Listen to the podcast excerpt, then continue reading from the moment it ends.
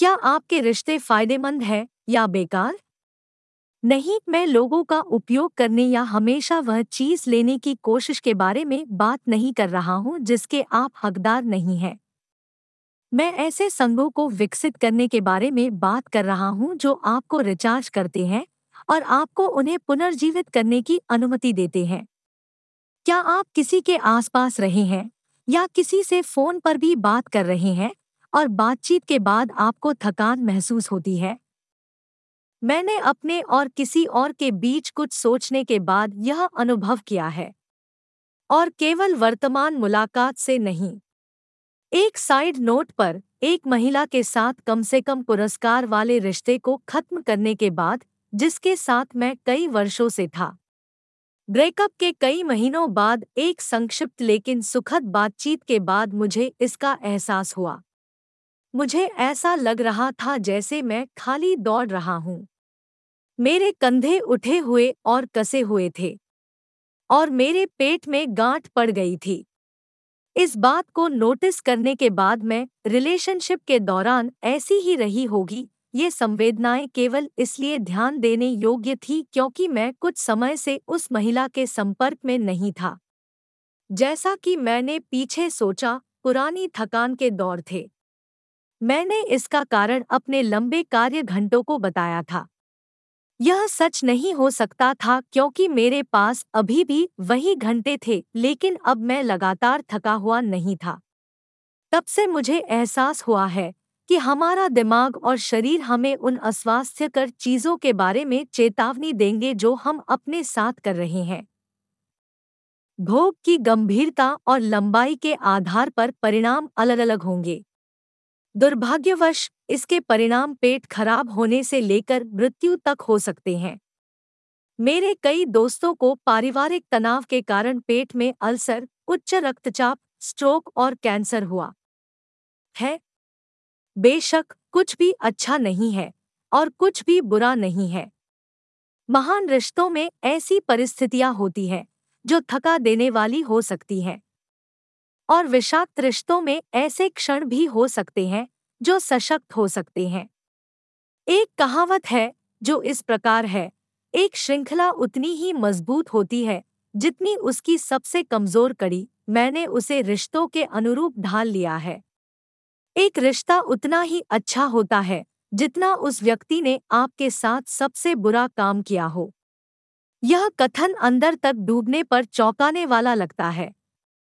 लेकिन इसे न पहचान पाने से मुझे अतीत में बहुत सारी समस्याओं का सामना करना पड़ा।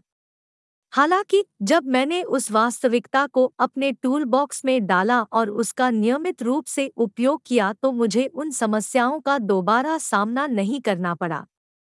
जीवन आपको एक अप्रत्याशित अंधाधुंध घटना से प्रभावित कर सकता है, जिसका आप अनुमान नहीं लगा सकते।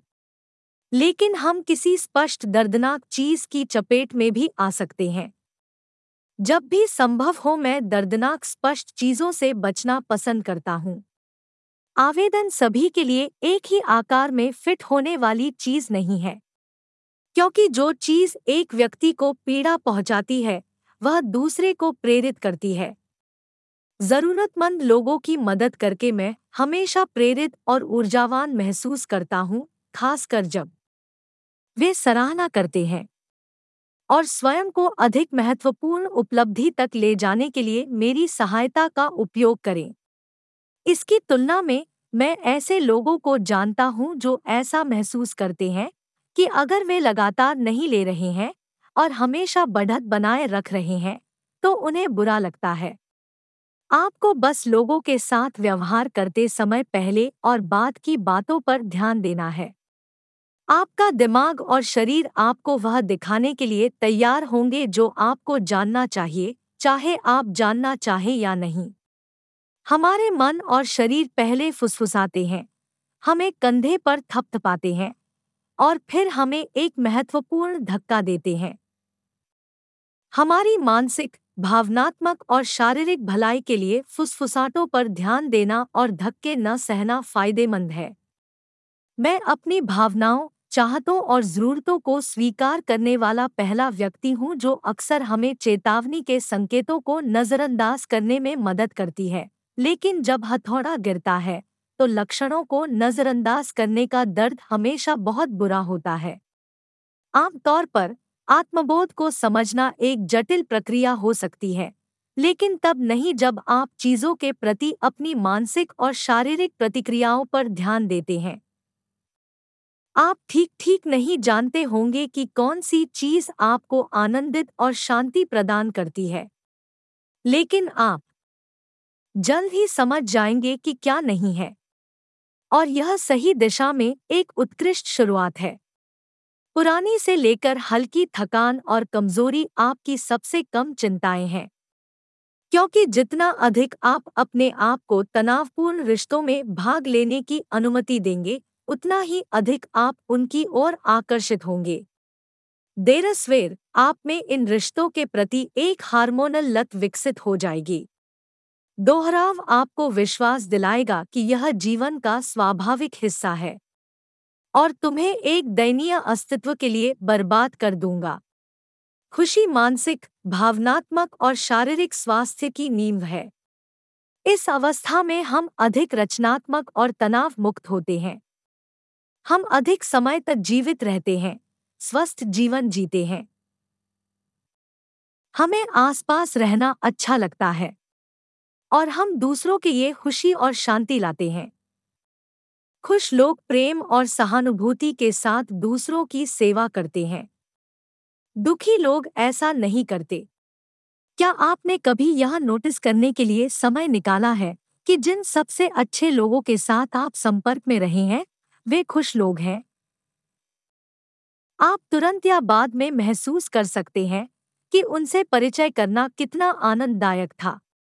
इस तरह के लोग एक स्थायी प्रभाव छोड़ते हैं और अक्सर उनके पास बेहतर क्षमता वाले परिचितों का विकल्प होता है। जब हम सचेतन रूप से इन लोगों से घिरे रहते हैं तो हम कभी भी जीवन से अभिभूत नहीं होंगे। आप कभी भी अकेला ठगा हुआ या उदास महसूस नहीं करेंगे।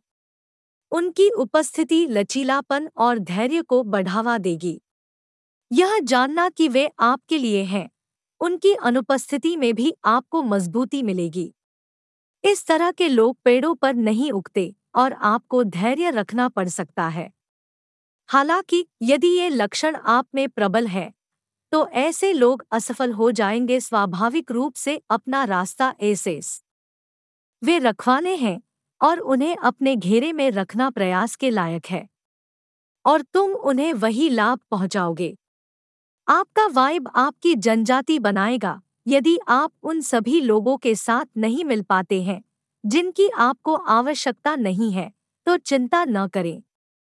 आप जिस किसी से भी मिलते हैं, या उसे अपना दोस्त जानते हैं, उसे बनाने की कोशिश में आप हमेशा नाखुश रहेंगे। यह परिवार के सदस्यों के साथ सच हो सकता है। आपको उनके प्रति असभ्य या बदसूरत होने की ज़रूरत नहीं है। लेकिन अपनी मानसिक, भावनात्मक और शारीरिक सुरक्षा के लिए उनसे सुरक्षित, भावनात्मक दूरी बनाए रखें। आप खुश हो जाएँगे, आपने किया था। महान लोगों को अपने करीबी दायरे में रखना झील पर नाव में लाइफ जैकेट पहनने जैसा है। जब तक जहाज़ डूब न जाए, तब तक आपको एहसास नहीं होगा कि यह कितना महत्वपूर्ण है। खैर, मेरे दोस्तों, मुझे आशा है कि आपने हमारे साथ बिताए समय का आनंद उठाया होगा। मैं जानता हूँ मैंने किया। कृपया अपने जीवन को पिछले दिन से बेहतर बनाने के लिए प्रत्येक दिन का उपयोग करें। जब भी आप जीवन नामक इस चीज़ को पार करते हैं तो मैं हमेशा आपके लिए शुभकामनाएँ देता हूँ। और हमेशा की तरह, कृपया अपने आप से प्यार करना याद रखें। आप अकेले नहीं हैं। आप प्रासंगिक और योग्य हैं।